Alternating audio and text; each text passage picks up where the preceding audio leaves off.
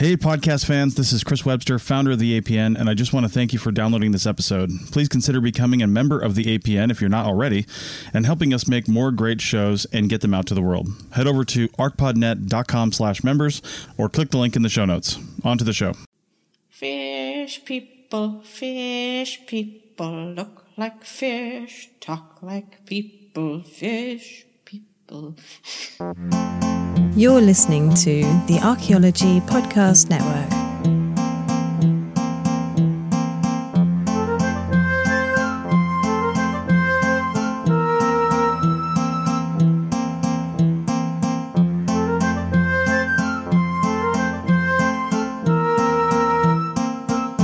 Hello, and welcome to The Dirt, a podcast about archaeology, anthropology, and our shared human past. I'm Anna. And I'm Amber.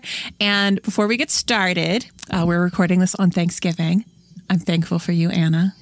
Oh, I'm thankful for you, buddy, and our show. Aw. Um, but I'm also thankful for our new patron, Alexa. Thank you for your support, and we hope you enjoy the bonus content.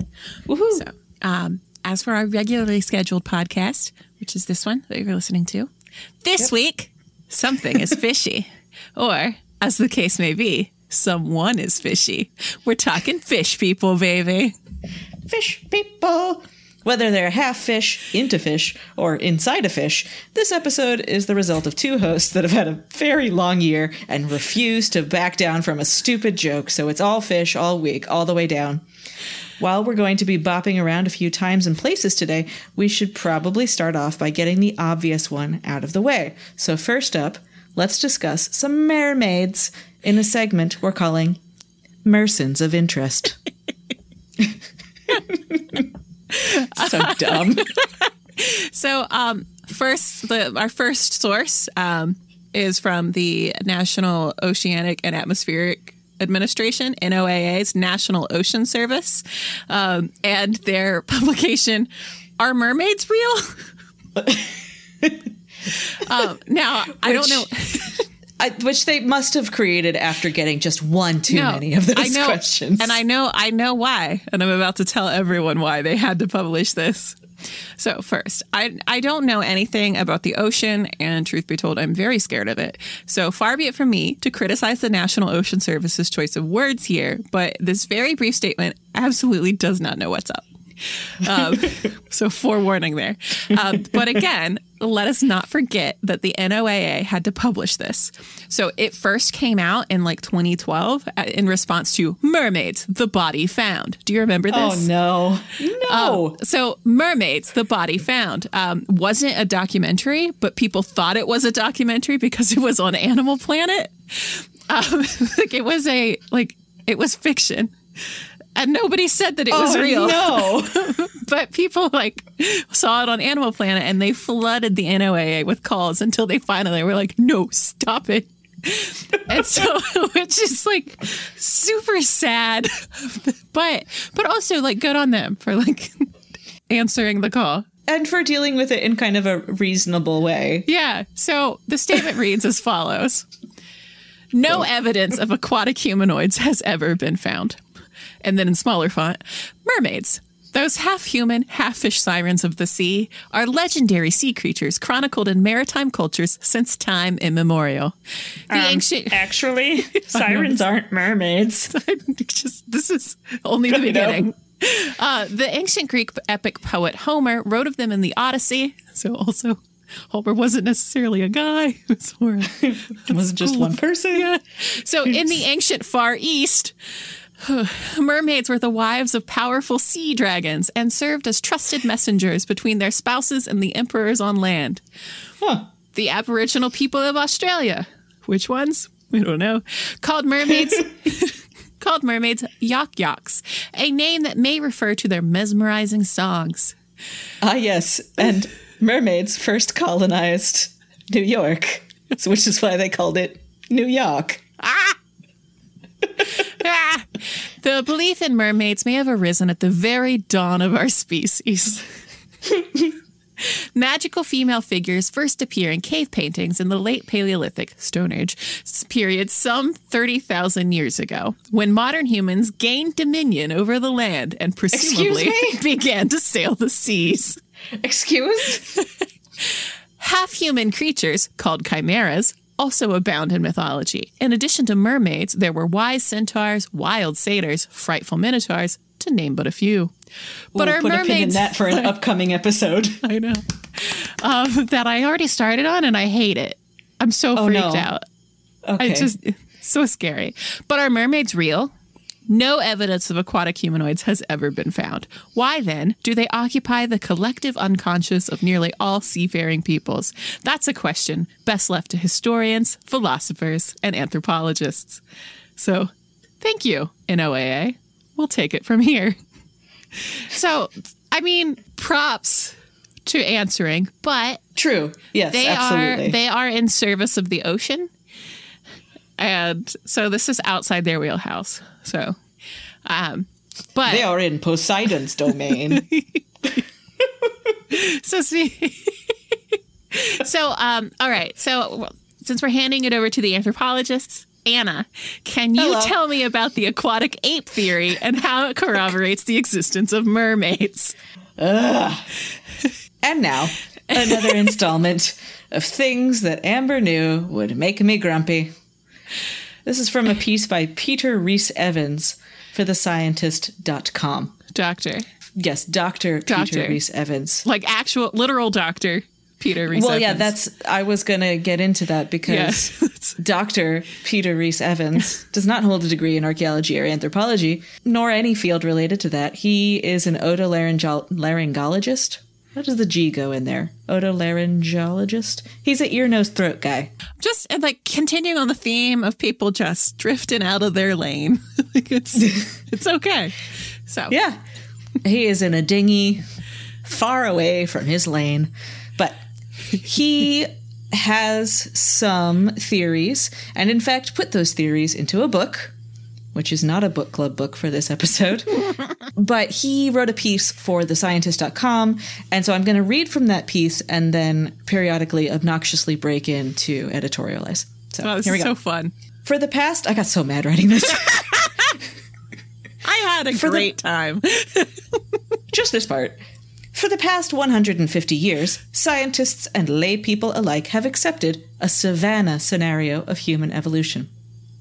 The theory, primarily based on fossil evidence, suggests that because our ancestral ape family members were living in the trees of East African forests, and because we humans live on terra firma, our primate ancestors simply came down from the trees onto the grasslands and stood upright to see farther over the vegetation, increasing their efficiency as hunter gatherers. In the late 19th century, anthropologists only had a few Neanderthal fossils to study, and science had very little knowledge of genetics and evolutionary changes. So, this savanna theory of human evolution became ingrained in anthropological dogma and has remained the established explanation of early hominin evolution following the genetic split from our primate cousins six to seven million years ago. Okay. Here goes me. That is actually a pretty incomplete and bad explanation of the savanna hypothesis. The idea was that our early ancestors lived arboreal lives in trees, bopping around in central and eastern African rainforests. Then the climate, the climate rhymes with primate Our, our climate ancestors. our, our primate climate ancestors. Then the climate shifted so that the habitat became mostly open grassland, and the hominins went with the flow, adapting to bipedalism out of necessity as their arboreal habitats disappeared. So his explanation that they just sort of came down from the trees and went, well, okay, uh, that's not how evolution works. Except now, there's also plenty of evidence that this is not what happened. I will do the short version of this tirade since this is not an episode on bipedalism. But based on fossils of very early hominins like Ardipithecus ramidus, a species that was kicking around the Afar region of eastern Africa around 4.4 million years ago, the transition to bipedal walking was more of a mosaic of traits that gradually accumulated to what we see in the bodies of bipedal hominins, so us, and in the bones of extinct species. And I want to shout out here the work of a friend of mine, Cody Prang, who's whose paper we're going to link to in the show notes, but he's done a whole bunch of research recently on the feet of Ardipithecus ramidus and showed aspects of how that species locomotion worked. It's very hmm. cool work. So shout out to Cody. So Ardipithecus had some arboreal features that were more like monkeys, but some aspects of the feet, legs, and hips that showed that the species was already spending some time on the ground. And so this was in forested habitat. So even though Ardipithecus was living mostly arboreally and lived in a, a very tree-ish, rainforesty habitat, they were spending some time on the ground already, walking bipedally, the way that chimps can if they want to. They just don't walk the same way that humans do. So, a better version of this hypothesis is that a shift in the global climate caused the local forest environment to become fragmented, with patches of forest separated by bits of grassland. So, as this transition occurred, it forced early hominins to scoot from forest patch to forest patch when they wanted to get to a new set of resources or a new place to live. And it was in their adaptive best interests to do that scooting on two legs, because these hominins wouldn't have been the size of you and me. They would have been maybe three, three and a half feet tall, if that. So, that tall savanna grass really presented a problem if they wanted to be able to see predators. So the adaptation to bipedalism occurred much more gradually than the first version of the hypothesis that Rhys Evans states. So, this more gradual mosaic habitat version is the hypothesis that generally has support among researchers of this sort of thing. So, the fact that the author of this piece and a book about this stuff didn't really get it right, despite writing his article in 2020, gives me pause. But then again, given the actual theory we're discussing, I'm not surprised. So I will continue with Rhys Evans's writing. Quote, but in 1960, a different twist on human evolution emerged. That year, marine biologist Sir Alister Hardy wrote an article in New Scientist suggesting a possible aquatic phase in our evolution, noting Homo sapiens' differences from other primates and similarities to other aquatic and semi aquatic mammals. Yes, we are notably more similar to manatees than chimpanzees. In 1967, zoologist Desmond Morris published The Naked Ape, which explored different theories about why modern humans lost their fur. Morris mentioned Hardy's aquatic ape hypothesis as an ingenious theory that sufficiently explained why we are so nimble in the water today. Haven't seen me trying to swim, and why our closest living relatives, the chimpanzees, are so helpless and quickly drown. End quote. So, that was the quote from uh, Morris. And so back to Rhys Evans. In 1992, I published a paper describing a curious ear condition colloquially known as surfer's ear, which I and other ear, nose, and throat doctors frequently see in clinics. Exostoses are small bones that grow in the outer ear canal, but only in humans who swim and dive on a regular, almost daily basis. In modern humans, there is undisputed evidence of aural exostoses in people who swim and dive, with the size and extent being directly dependent on the frequency and length of exposure to water, as well as its temperature. I predicted that if e- these exostoses were found in early hominin skulls, it would provide vital fossil evidence for frequent swimming and diving by our ancestors. Researchers have now found these features in 2 million year old hominin skulls. And in a recent study on nearly two dozen Neanderthal skulls, about 47% had exostoses. Okay, so hi, me again, popping in. So, yes, lots of Neanderthal skulls have these features, as do early humans. But what Rhys Evans neglects to say is that these exostoses could also be explained by repeated and prolonged exposure to chilly, wet environments, like, say, caves, or most of Europe in certain seasons. and if you want, we'll have this linked in the show notes. I wrote a piece for Sapiens about exactly this. So I sort of know what I'm talking about here. Rhys Evans continues. In my opinion, the accumulated fossil, anatomical, and physiological evidence about early hominin evolution points to our human ancestors learning to survive as semi aquatic creatures in a changing East African environment. After transitioning to bipedalism, ancient hominins had both forelimbs free from aiding in walking, which may have allowed for increasing manual dexterity and skills. Perhaps a marine diet with lipoproteins that are essential for brain development fueled the unique intellectual advances and ecological dominance of Homo sapiens. So, Dr. Rhys Evans, while I'm sure your work as an otolaryngologist has helped a lot of people, I very strongly disagree with everything you wrote there. Yeah. That's, and that's what I have to say about that. and also, um, this should put to rest any ideas that that one might have when you say like oh perhaps this is something that is like some like deep sort of like species level memory Oh, yeah. of of sort of like the primal brain.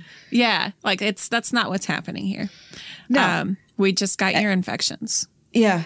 Yeah. So exostoses are caused by sort of repeated ear infections or repeated ear clogs. Um, and the bone growth is just sort of uh, the body's response. It's not.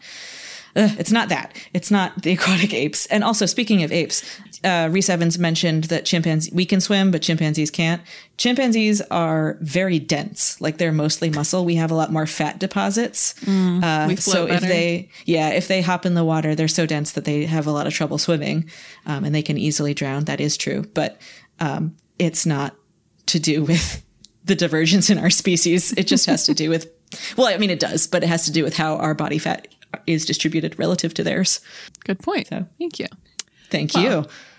now that anna's mad Ah! let's let's take a quick second to recommend an article in Wired, uh, Wired magazine by Matt Simon entitled "Fantastically Wrong: The Murderous, Sometimes Sexy History of the Mermaid," um, which outlines some early mermyths and follows them from the Sumerian god.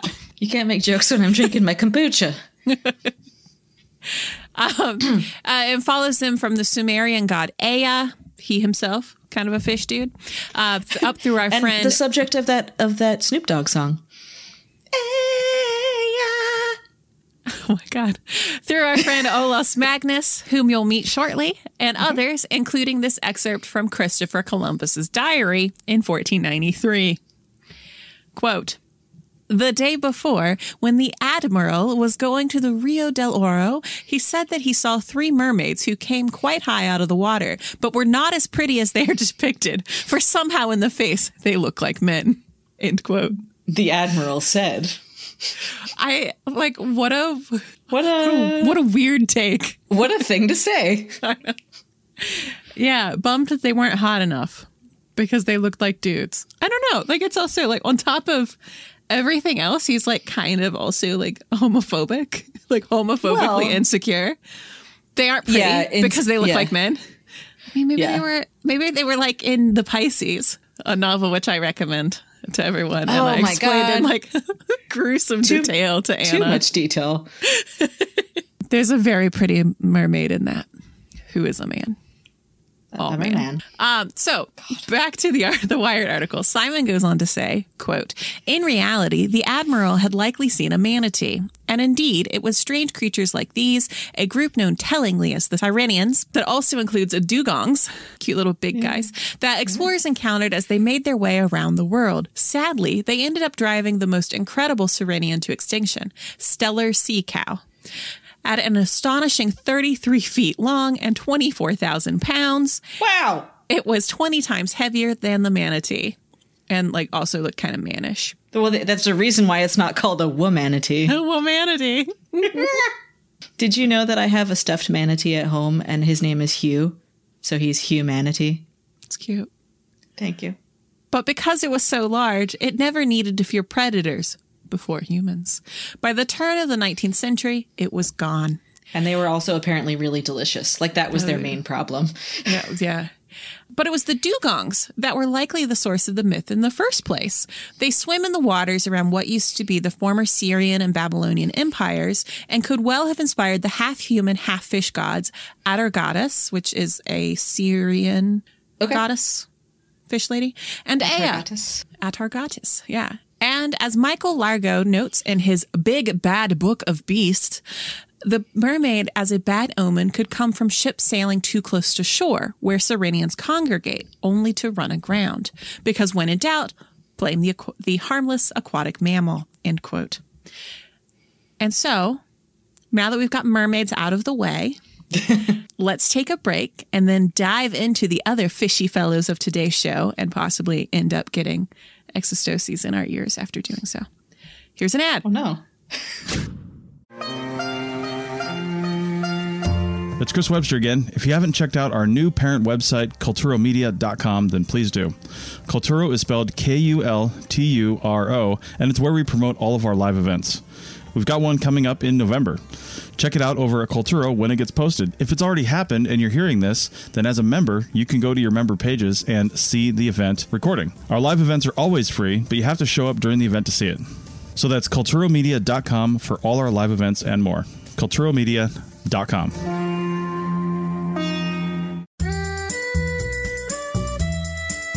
Chris Webster here, founder of the APN and host of several shows. I just wanted to let you know about our membership program and what it offers.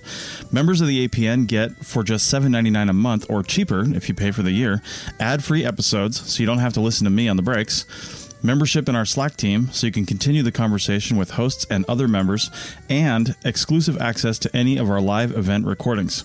Live events are always free, but you only get to watch the recording if you're a member. So head over to arcpodnet.com slash members for more info and to become a member. Our podcasts are always free, but this is just a little something extra and it really helps us out. That's arcpodnet.com slash members.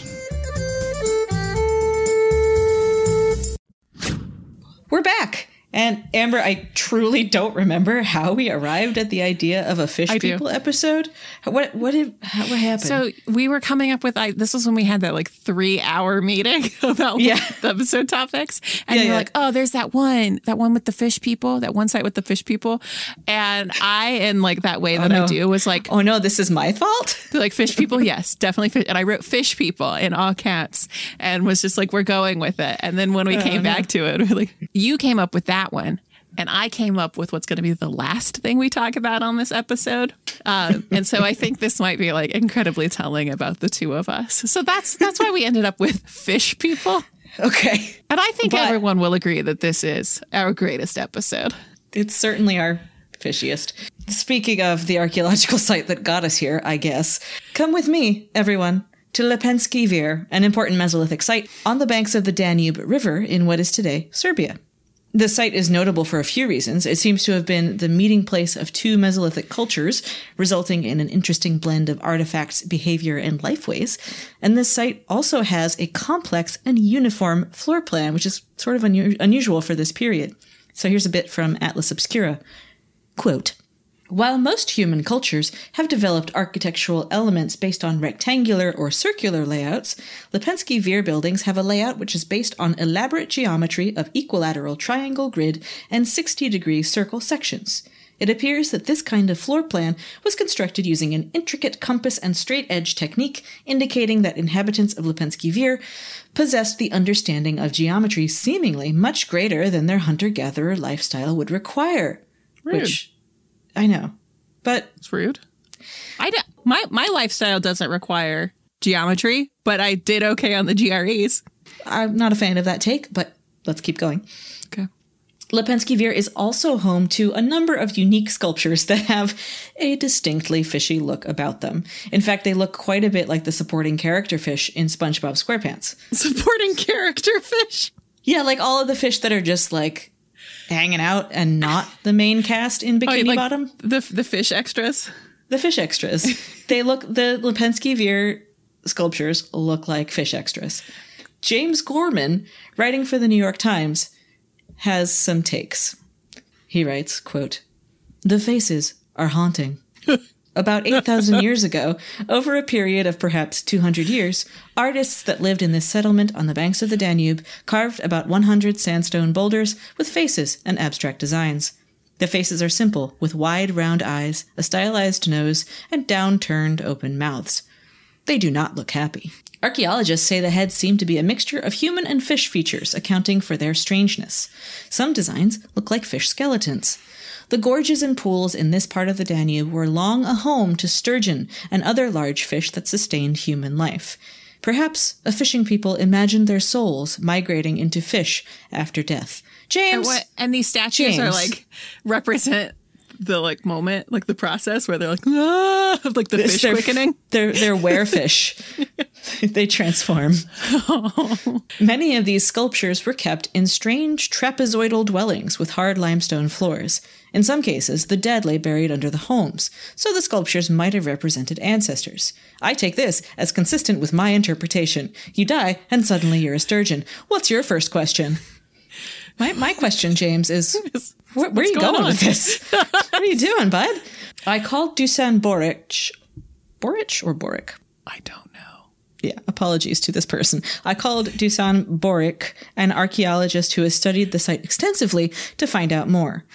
Dr. Boric, Boric, a fellow at Columbia University's Italian Academy for Advanced Studies, said Lepenski Vir is more important than ever for research. Studies of ancient DNA that trace patterns of human migration into Europe, chemical analyses of bones and pottery, and continuing archaeological studies of burial practices place the site at the very moment when farmers from the Near East began to migrate into southeastern Europe and met the hunters and gatherers who lived there at the time. Lepenski Vir offers a snapshot of that process at its very beginning.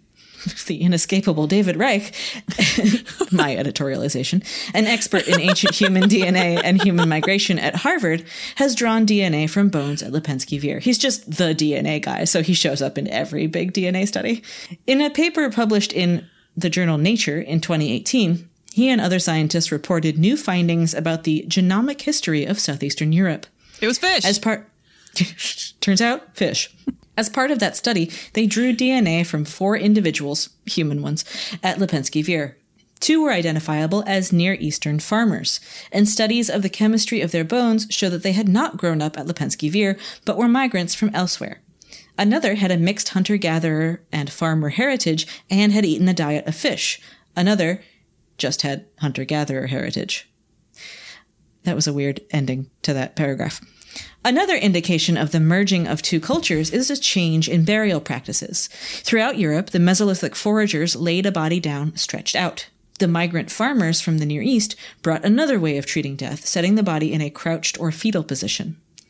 Both practices are found at Lepenski Vir, and when the burial practices are combined with DNA profiles, the picture is richer still. Some of the dead of Near Eastern heritage are buried in the way of the foragers, and others of foraging heritage are buried in the way of the farmers. In neighboring settlements, also of fishing people, but not fish people, also where farmers came and met and married foragers, there are some sculptures with designs like those found on the Lepenski Vir stone heads, but none of the nearby sculptures have faces.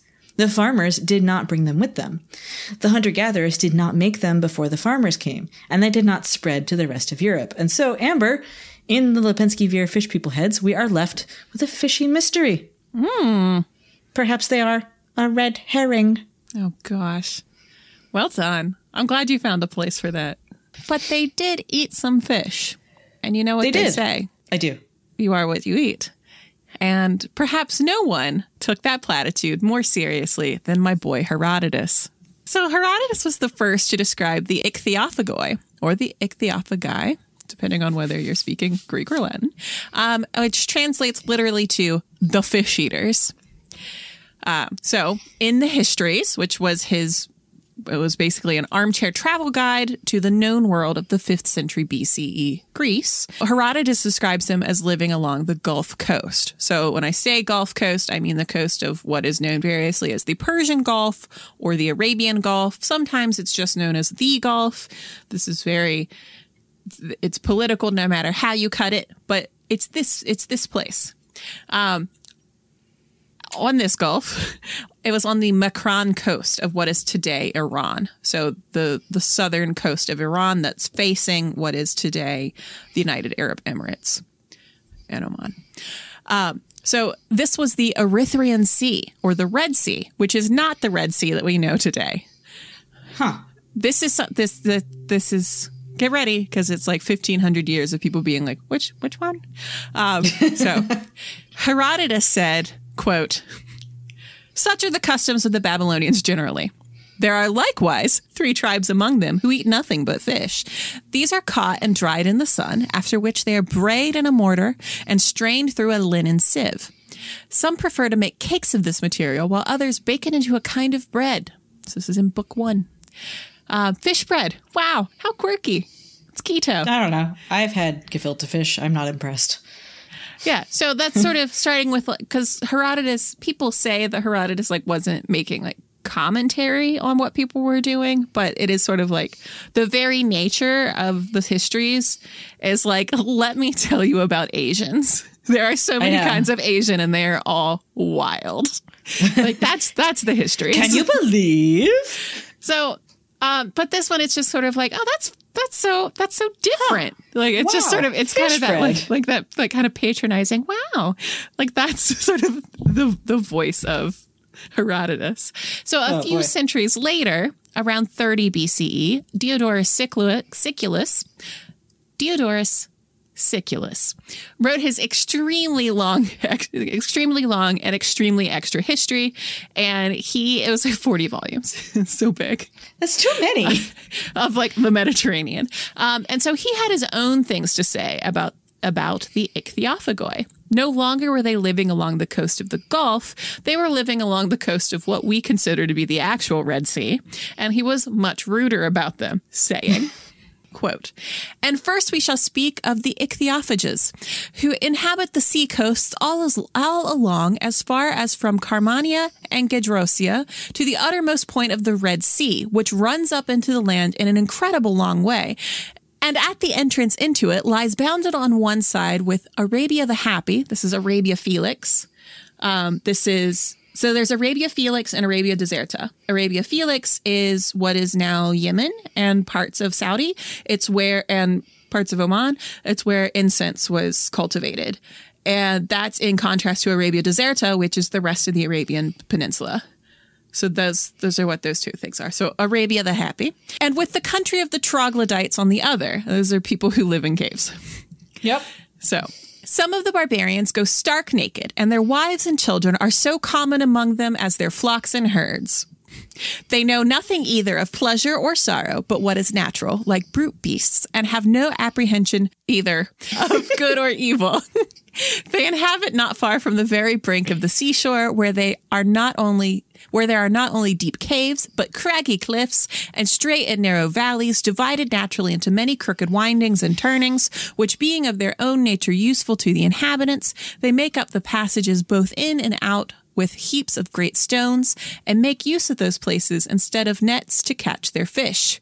Oh. For when the tide comes in and overflows the coast, as it does twice every day, about the third and ninth hour, and the sea covers the strand up to the brinks of the banks, together with the tide, it brings in a vast number of all sorts of fish within the land, which at the first are kept within those parts next to the sea, but afterwards, for food, disperse themselves about those hollow caverns. But when the tide ebbs, and the water by degrees leaves the hollows and reflows through the heaps of stones, the fish within those caverns are less de- left destitute of water. That's not a very flattering description of the people, but it's interesting. It's an interesting description of fish weirs, which Yeah. are a real thing. Yeah. So, um, yeah. So it's sort of like you can learn some stuff about like technologies and like traditions, but also like rude. Um, so this trend continues. Uh, of the ichthyophagoi showing up in various places and being really uncivilized, like really distant from the author and really into eating fish. And so I recommend you check out this post on a, a blog called EsoterX. And it's called The Ichthyophagoi Fishing for Monstrosity and Alexander Romances. Anna, I'm going to explain to folks, but are you familiar with Alexander romances? I'm familiar with Harlequin romances. then get ready. So, Alexander romances are it's a genre of uh, sort of early middle, like late antique, early middle ages, and medieval writing. So it's during that time where um, a lot of classical literature was lost. Wa- was either like destroyed or like knowledge of Greek and Latin had been lost but like for the most part. And so what really what really came through um, were stories of Alexander the Great traveling to India and sort of going east. And they they got most of the details wrong but the idea was that he went somewhere really far away. It was bonkers and he civilized them and so that became a um, it became just like a genre. And so it's just people writing about that and they had sick illustrations. And so they would all be like uh, like heavily illustrated like illuminated. And so you would have the alexander uh, romance but uh, like alexander going out and doing all this stuff and like going out and like like there being um like gardens, passing through gardens that just like had gems hanging off instead of fruit, uh, just stuff like that. And so there's like gorgeous illustrations and illustrations of like these cr- crazy beasts and like all. I do all love of a medieval things. bestiary. Yeah, so it's a lot like a bestiary, but it's mostly just this like completely like fabulous story about Alexander, who we vaguely know who he was. He was a great king and he like invented you know, being a king or something. You know, just like people that king, yeah. Um so but he meets various people on his on his campaign. So he meets various people as he's conquering Asia. And a lot of them are the kinds of people that you've met in the histories or in um, Diodorus Siculus So like those kind of those things kind of come people through. have only one giant foot and they hop around everywhere. And these people have giant ants that mine for gold. Yeah. they live in India. Yeah. Like, so you've got that. So that stuff comes through because not everything was lost completely. It just wasn't for more pub general consumption. So by the seventh or eighth century CE, so it doesn't even take that long. Like it's, they've evolved into some like the the ichthyophagoid have evolved into something completely inhuman. So, according to the Anglo Saxon Bestiary, the Liber Monstrorum, Monster book. book of monsters. monstrous book, this author writes, and in India, next to the ocean, we have learnt of a certain race of humans, hairy in their whole body, who are said to live on water and raw fish, covered in natural nakedness by only only by bristles like wild animals. And the Indians call them ichthyophagi, fish eaters. And they are not only accustomed to the land, but dwell in streams and ponds and are mostly next to the river Epigmaris. Hmm. Just to wrap this up, Excited for this last left- part. Somebody left a comment on this post that calls back to two episodes that we've done in the past. So, our giants episode and our crypto anthropology episode, writing, quote, the hairy ichthy- ichthyophagi may have been a variety of Bigfoot called the Alma or Almasti, which are, rather than monsters, would be classified today as pre-human or humanoid. There is the interesting story about Zana, found in the Caucasus who mated with male humans and had six offspring. Cool, cool story, bro. Yep. The two tent poles of this episode are two amazing comments that I found.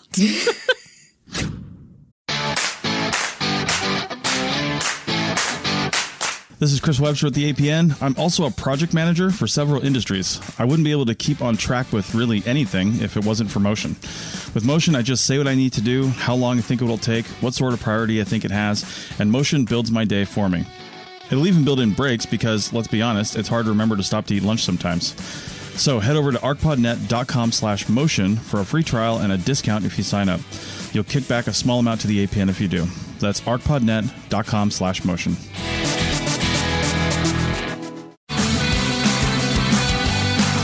Hey, fans of APN podcasts, we've got lots of designs over at our TeePublic store. Every purchase helps out the APN with a few cents back to us. Check out the high quality t shirts, stickers, phone cases, coffee mugs, and a lot more. There are lots of colors to choose from in most of those items, and TeePublic often runs 30% discounts. So check out the store at arcpodnet.com slash shop. That's arcpodnet.com slash shop and click on the link. Well, we're back. But before we set aside the ichthyophagoi altogether, we have one more, perhaps unlikely location where they lived Iceland.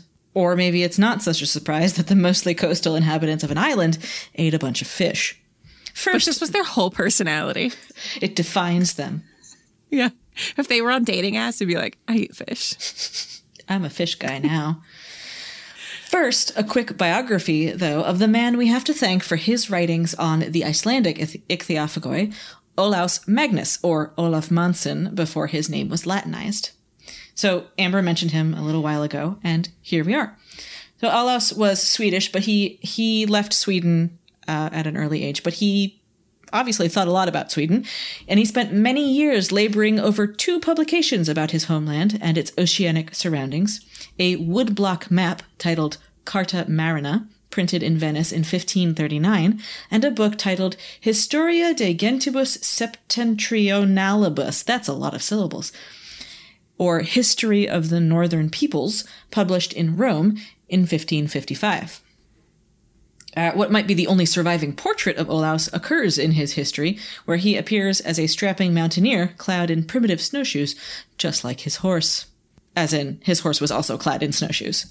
This is very strapping, Strapping horse. horse. Yeah. He wasn't a fish guy, he was a horse guy. Olaus devoted whole chapters of the history to explaining figures in his map, Carta Marina, printed on nine separate sheets. It's like a collectible set of like centerfolds in, in like Nat Geo or something. It measured roughly four feet high by five feet wide. At the time it was printed, it was, in the words of mythological animal expert Joseph Nigg, quote, the largest, most accurate, and most detailed map of Scandinavia or any European region at that time. End quote. The map covered land areas of Scandinavia, dotted with landmarks and vignettes of human inhabitants. The land areas of the map also featured largely realistic pictures of recognizable animals. But the watery areas depicted on the map were different. The sea in Olaus's map teemed with fantastic monsters. And mermaids. Mersons. Mersons. Renaissance maps rich in sea monsters were not necessarily the maps consulted by ship captains. Historian Chet Van Duzer. Wait, what? Are you? Yeah, it was. That wasn't for like people who actually needed to get around. Oh, that is a great name. oh, oh, yeah, he's friends with Jeep Vanderhunk. Chet Van Duzer. Yeah. Hi, uh, historian Chet Van Duzer. Ah, That's his maybe- first name. his first name. historian. Yeah. His parents had dreams for him. To Mr. and Mrs. Van Duzer, a son, historian. Sorry, Chet, historian. Uh, he explains that the monsters decorating many maps really were decorations, and the people purchasing those maps had to pay extra for the exotic little creatures. So, sea monsters were perhaps more likely to appear on maps hanging on the walls of libraries owned by people who didn't have to rough it across the ocean. But Nigg explains that in the case of Carta Marina, Olaus apparently did mean to show animals he believed were real because he marked the creatures with letters on his map and provided detailed descriptions in a key in the lower left corner. Sea monsters, occurring on maps, became Olaus's lasting legacy. Images borrowed from his Carta Marina, nope, images borrowed from his Carta Marina recurred in later maps by Abraham Ortelius and Sebastian Münster. Oh, that's a great name for a guy who's gonna draw beasties. Münster? Yeah. And proliferated. His books, his books, the Liber Monstrum. nice. Should have, I should have been more bold with it. Carpe that joke. Olaus also wrote a cookbook called Carta Marinara. he make it a sauce. Okay. oh no. Uh, blah, blah, blah. so those monsters proliferated in the encyclopedic works of Conrad Gesner and Edward Topsell. Although many of Olaus's descriptions beggared belief, the kraken supposedly has horns as big as uprooted trees, eyes as wide as 10 cubits, and the sea unicorn could destroy ships. Some were likely based on actual animals, even if his pictures and written descriptions of them were exaggerated. So, what did our boy Olaus have to say about the Icelandic fish eaters? Takes a while to get to the fishy part of this nugget because this excerpt is titled On the Wonderful Supply of Butter in Iceland. Olaus writes Again, in Iceland may be found such an abundant supply of salted butter, owing to the numerous herds of cattle and the luxuriant pastures, that there are insufficient barrels and kegs to hold it all. They bake fish smeared with this butter and eat it on many occasions instead of bread.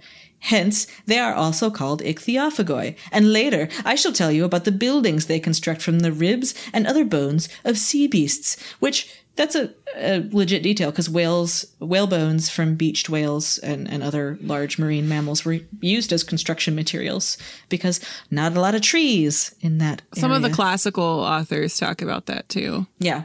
Yeah. So I don't know what butter eaters would be in Latin, like oleophagoi. That's it's oil, but Yeah, well, that was that was fun. yeah. Um, and so I've got one last fish man for you. man, very silly. and this time it's from Mesopotamia. Color me shocked. So let's talk about the Apkallu. Let's. The Apkallu, as it was known in Akkadian, it was Abgal in Sumerian, um, is something that you might be able to call to mind if you've ever seen the huge, huge, huge wall reliefs associated with Neo Assyrian palaces. On a recent episode, I talked about crying over one. They include massive dudes with wings, or perhaps eagle headed men with sick calves, sometimes holding a basket in one hand and a coney thing in the other, and sometimes they're just hanging out. When you say sick calves, you're talking anatomical feature, not like a, a baby cow who's having a bad day. No, like they, They- they've they got had to leg be day. like They did leg day. Every day is leg day if you're in Apkallu. Okay. Um, but yeah, just like not to be like a real Irene Winter about it, but like great definition. Um, so Apkallu is a concept as much as it is a profession. Uh, and the English translation Assyriologists are working with is something like sage or wise one or perhaps expert. So it's it's something they're like the embodiment of wisdom, but also somebody who's got that wisdom. And so they aren't quite deities. They definitely aren't human because of the whole like wings and eagle head and stuff. Yeah, I picked that up. Thank you. Uh, but they brought wisdom to the early humans of mythology, and so their images were used for apotropaic or spiritual purposes in palaces, on plaques, in cylinder seals, and other places. So the best known images of Apkallu, as I alluded to just now, are from palaces, uh, the winged guys and the eagle men. Uh, but there are also Apkallu that, you guessed it, are half fish. so to get a little bit more context, Anna, let's visit your old professor and mine, Mehmet Ali Ataç, and his book, The Mythology of Kingship in Neo Assyrian Art. The lecture class I had with him was in a giant lecture hall that was always dim. And It's so sleepy in It there. was late in the day. I, I respect his scholarship greatly, but He's boy, could I not stay stay He's- awake in that he's class. Brilliant. He truly um, is, but man, but- I'm so sleepy. and and like as as you'll see, we're gonna re- I'm gonna read a little bit from his book, and this is kind of the vibe that he brings to the class. Like, great, great. Really respect him. Really loved this stuff, but this like did bring like some flashbacks to like my senior seminar on like the concept of time and the ancient Near East. just, just like like opened some doors. I think I would have preferred staying closed in my mind. Um, but he writes. The fish apkallu is more frequent in other artistic media than on palace reliefs. In addition to foundation deposit figurines, we're going to talk about one in a second, mm-hmm. he appears on protective plaques and cylinder seals on which he is shown engaged in a variety of activities such as flanking the sacred tree or healing the sick. One wonders if, as a matter of decorum, the supervisor of Asher, supervisors of Ashurnasirpal's relief program deemed the human and bird-headed apkallu more appropriate for the representation of the supernatural presence in the palace, where like the kingness and sort of the the holiness of It's kingship. tough to depict the nobility of kingship with with a fish. Yeah. Whereas the fish apkallus were more at home in certain other media, such as seals, plaques, basins, and presumably in certain ritual contexts, such as healing and exorcism. Um, Beyond the apotropaic, the appearance of various forms of the apkallus in art should evoke concepts associated with a particular kind of wisdom and knowledge thought to have been possessed by a vanished generation of antediluvian sages and handed on to post-diluvian umanus, masters or scholars. In Sumerian, the possessor of knowledge of a special kind was called an abgal or umea. Akkadian borrowed these terms in the form of Apkallu and Umanu, respectively. In the Mesopotamian, Mesopotamian king list tradition, each antediluvian king was matched with a spiritual advisor, an Apkallu. Who got the fish? Well done. Um, for example, the Warka king list cites antediluvian kings with their Apkallus, followed by a list of historical kings with their Umanus. So this is something that I had mentioned, I think maybe even last week as an analogy, where you have these Yep. king lists Yep, you did. that there's a point. History goes back so far that it merges into myth. Yeah, and so you have you, the ant. So the Great Flood is sort of this this line, this delineation in history, um, and so I'll get to that in a second. So according to Helga. Helga Kvanvig, there may originally have been two separate traditions, one dealing with antediluvian kings and the other with primeval sages. Mm. And the two were later merged in what can be regarded as a comprehensive view of the primeval antediluvian period. So, if you want a whole lot more about the mythology at play in Neo Assyrian royal art and more, uh, do check out this book. I like this kind of stuff but let's review. Apkallu lived in the antediluvian times, before the Great Flood, in the time of myths, and Umanu served a parallel role to the real life historical kings of Mesopotamia. Can I ask a quick question? Yes. Is Umanu a role of a mythical figure, or is that an actual person who served an ad- so, advisorial role okay. to a king? If we are following this logic, like mm-hmm. this understanding, like the Umanu is a a person or a station or a role in it, like it's sort of it is they uh, like a, a kind of spiritual advisor, but so a live human being who has a role. real a, a real a real human umanu works with and for a real human king, but they have just like in the spiritual just world. like in in sort of the antediluvian kings, they had Apkallus who helped okay. them out. Got it. And they they may have been more deity adjacent then, because okay. as were the kings, antediluvian kings. Yeah, yeah, yeah. Okay. So does that make sense? It does. I just wanted to clarify. Great. Thank you. Yeah. Um, so Apkallu rep- represented in a variety of ways, including our titular fish people. Uh, this image is so, so good. In those cases, and I cannot stress this enough, they look like buff men with beards wearing carps. Okay, so picture the classic statue of Heracles, where he is this massive, muscly dude wearing the lion skin so that the head of the lion is over him and the rest of the lion skin forms the cloak. Okay, now do that, but fish. Yeah, it's so it's so very good. The, so carp, the the carp that live in the like Tigris Euphrates Basin. Like they're big. Yeah. And like the national the national dish of Iraq, Iraq is like a type of it's a carp dish. Interesting. And so someone has taken a carp and it, it appears like this is like a very literal image. Whereas we've got like, you know, you've got like the um you got like the the Apkallu who are like eagle headed or they've got wings and it's just like all very like we are definitely like trafficking in like the mythical. And here you've just got this literal dude with like with like a belt on and someone has split a carp as if to clean it. Yep. And then just put its head over his head with its little fish mouth open. He has entered a carpal tunnel. Oh, nice. um, so this is so this is one. Um, if I remember correctly, this is from a Ninurta temple. Yeah, in, and I'll post um, these images on Instagram after this episode comes out. And it's in it, it's in Nimrud. Cool. Um, and then the next one, um, the next image that I also want Anna to describe to me, um, it comes from the British Museum. The British Museum has six of seven because there's this idea of the seven sages, mm, like the seven okay. antediluvian sages. And so they would do foundational deposits, like when you are, are erecting a building, like whether it be a a palace or a temple or other buildings that did exist in antiquity, but for a long time Mesopotamian archaeologists didn't care no, about. Only palace and temple. But what about house? No, no. did someone important live there? Um, so you want to put this in the in the foundation as you're building it to sort of kind of consecrate the space, protect the yeah. space, consecrate the space, um, and so they are so we'll include those. And so this was found somewhere, they thought, somewhere around Nineveh, which is one of those provenances that you're like, mm. so Anna, what do these look like?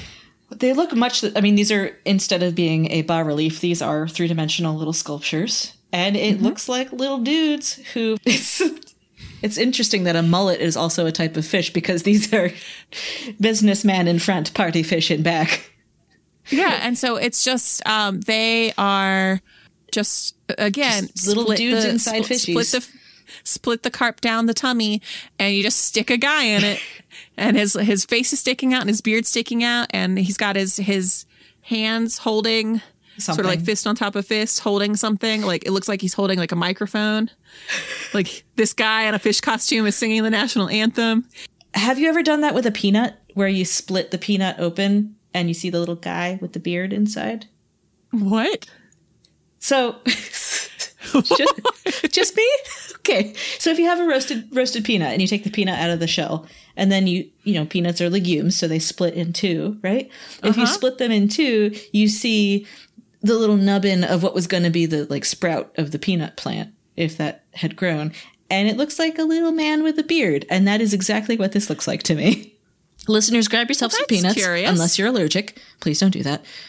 I don't know. It's something I learned in like nursery school. I remember I have this Oh, really cute. clear memory of someone being like, "There's a man in the peanut."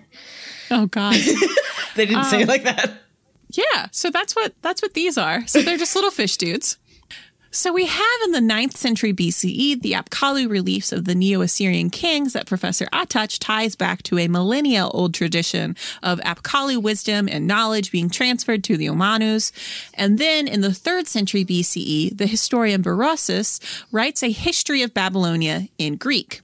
Um, because this is during the time of Alexander. So his history is lost, but we have a summary of it by Eusebius, who wrote in the third century CE. So Berossus has a story from for us, not from us. So it's quite the story. So this is from Livius. It's Lewius, and I just like completely Lewius. blanked on it for like years. So this is from Lewius.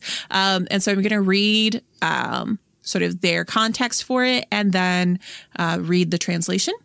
So the first book of Berossus' Babylonian history begins with the description of the creation of the world and humankind, based on the epic Enuma Elish. So that's the Sumerian creation myth, and includes the, his, the includes the story of Oannes, who is taught who taught wisdom to man and a Babylonian bestiary.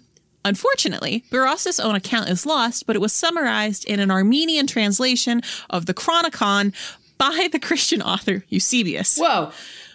So the text, the Armenian text, was translated by Gerald Verbrugge and John Wickersham, and they translate thus.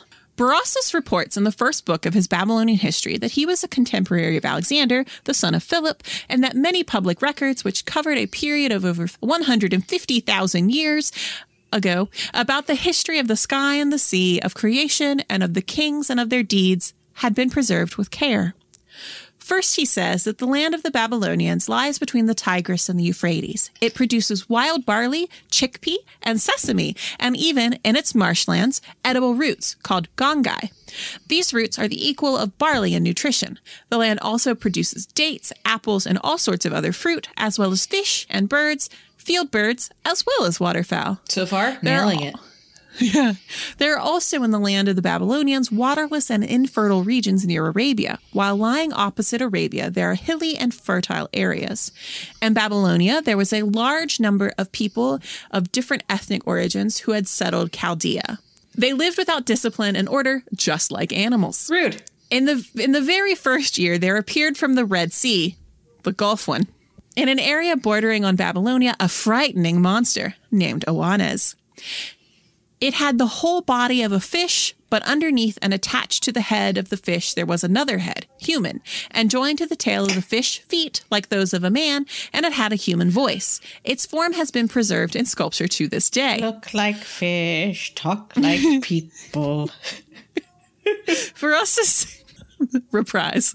Uh, says that this monster spent its days with men, never eating anything, very polite, but teaching men the skills necessary for writing and for doing, doing mathematics and for all sorts of knowledge, how to build cities, found temples, and make laws.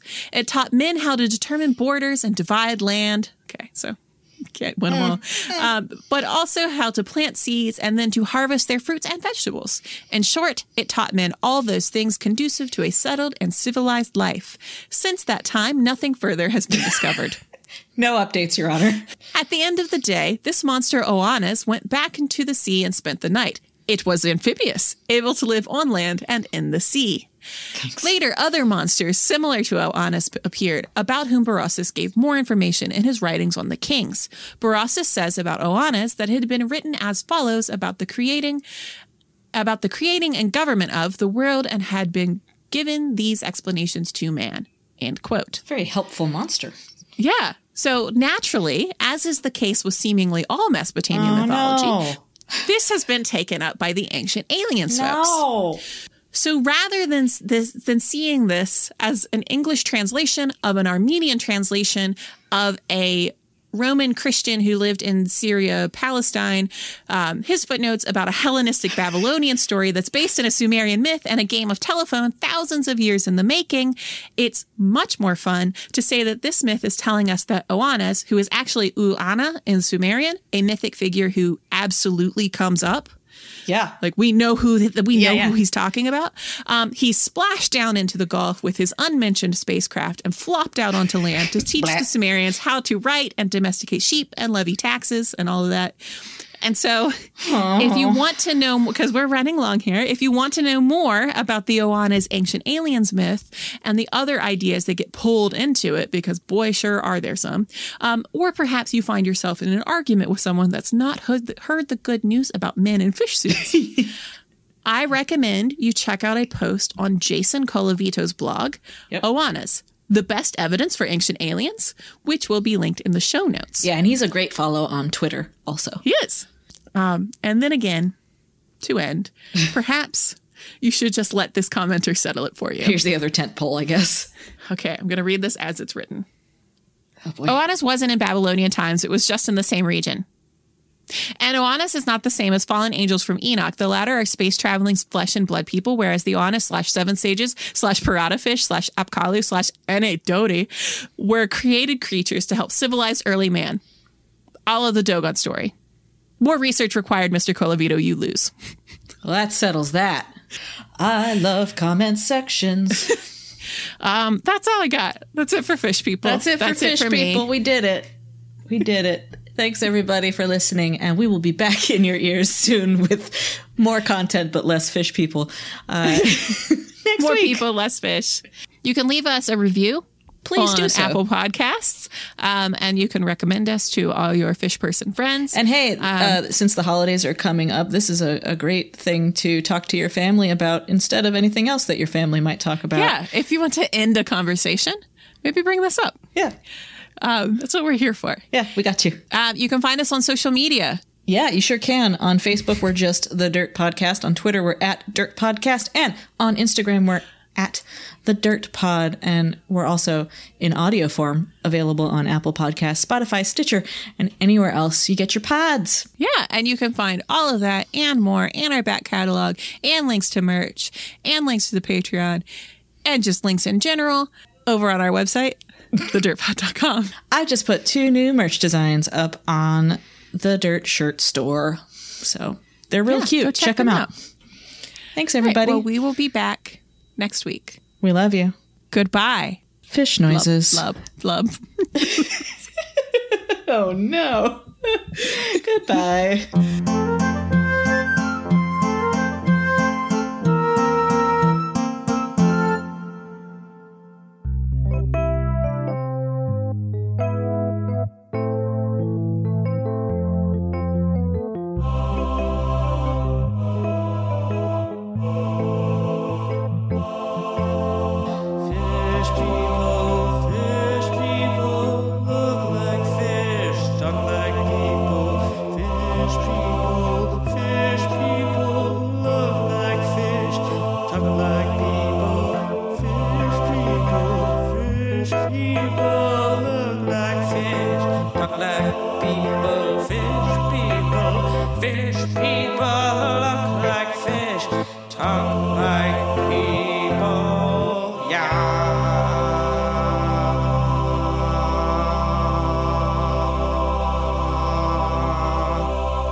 This episode was produced by Chris Webster from his RV Traveling America, Tristan Boyle in Scotland, and the Archaeology Podcast Network. This has been a presentation of the Archaeology Podcast Network. Visit us on the web for show notes and other podcasts at www.archpodnet.com. Contact us at chris at archaeologypodcastnetwork.com. Thanks for listening to this podcast. Please consider leaving a review on your favorite podcasting app. You could also consider becoming a member so we can keep content like this free and available to all. Check out pricing and info at archpodnet.com slash members. Thanks again and have a great day.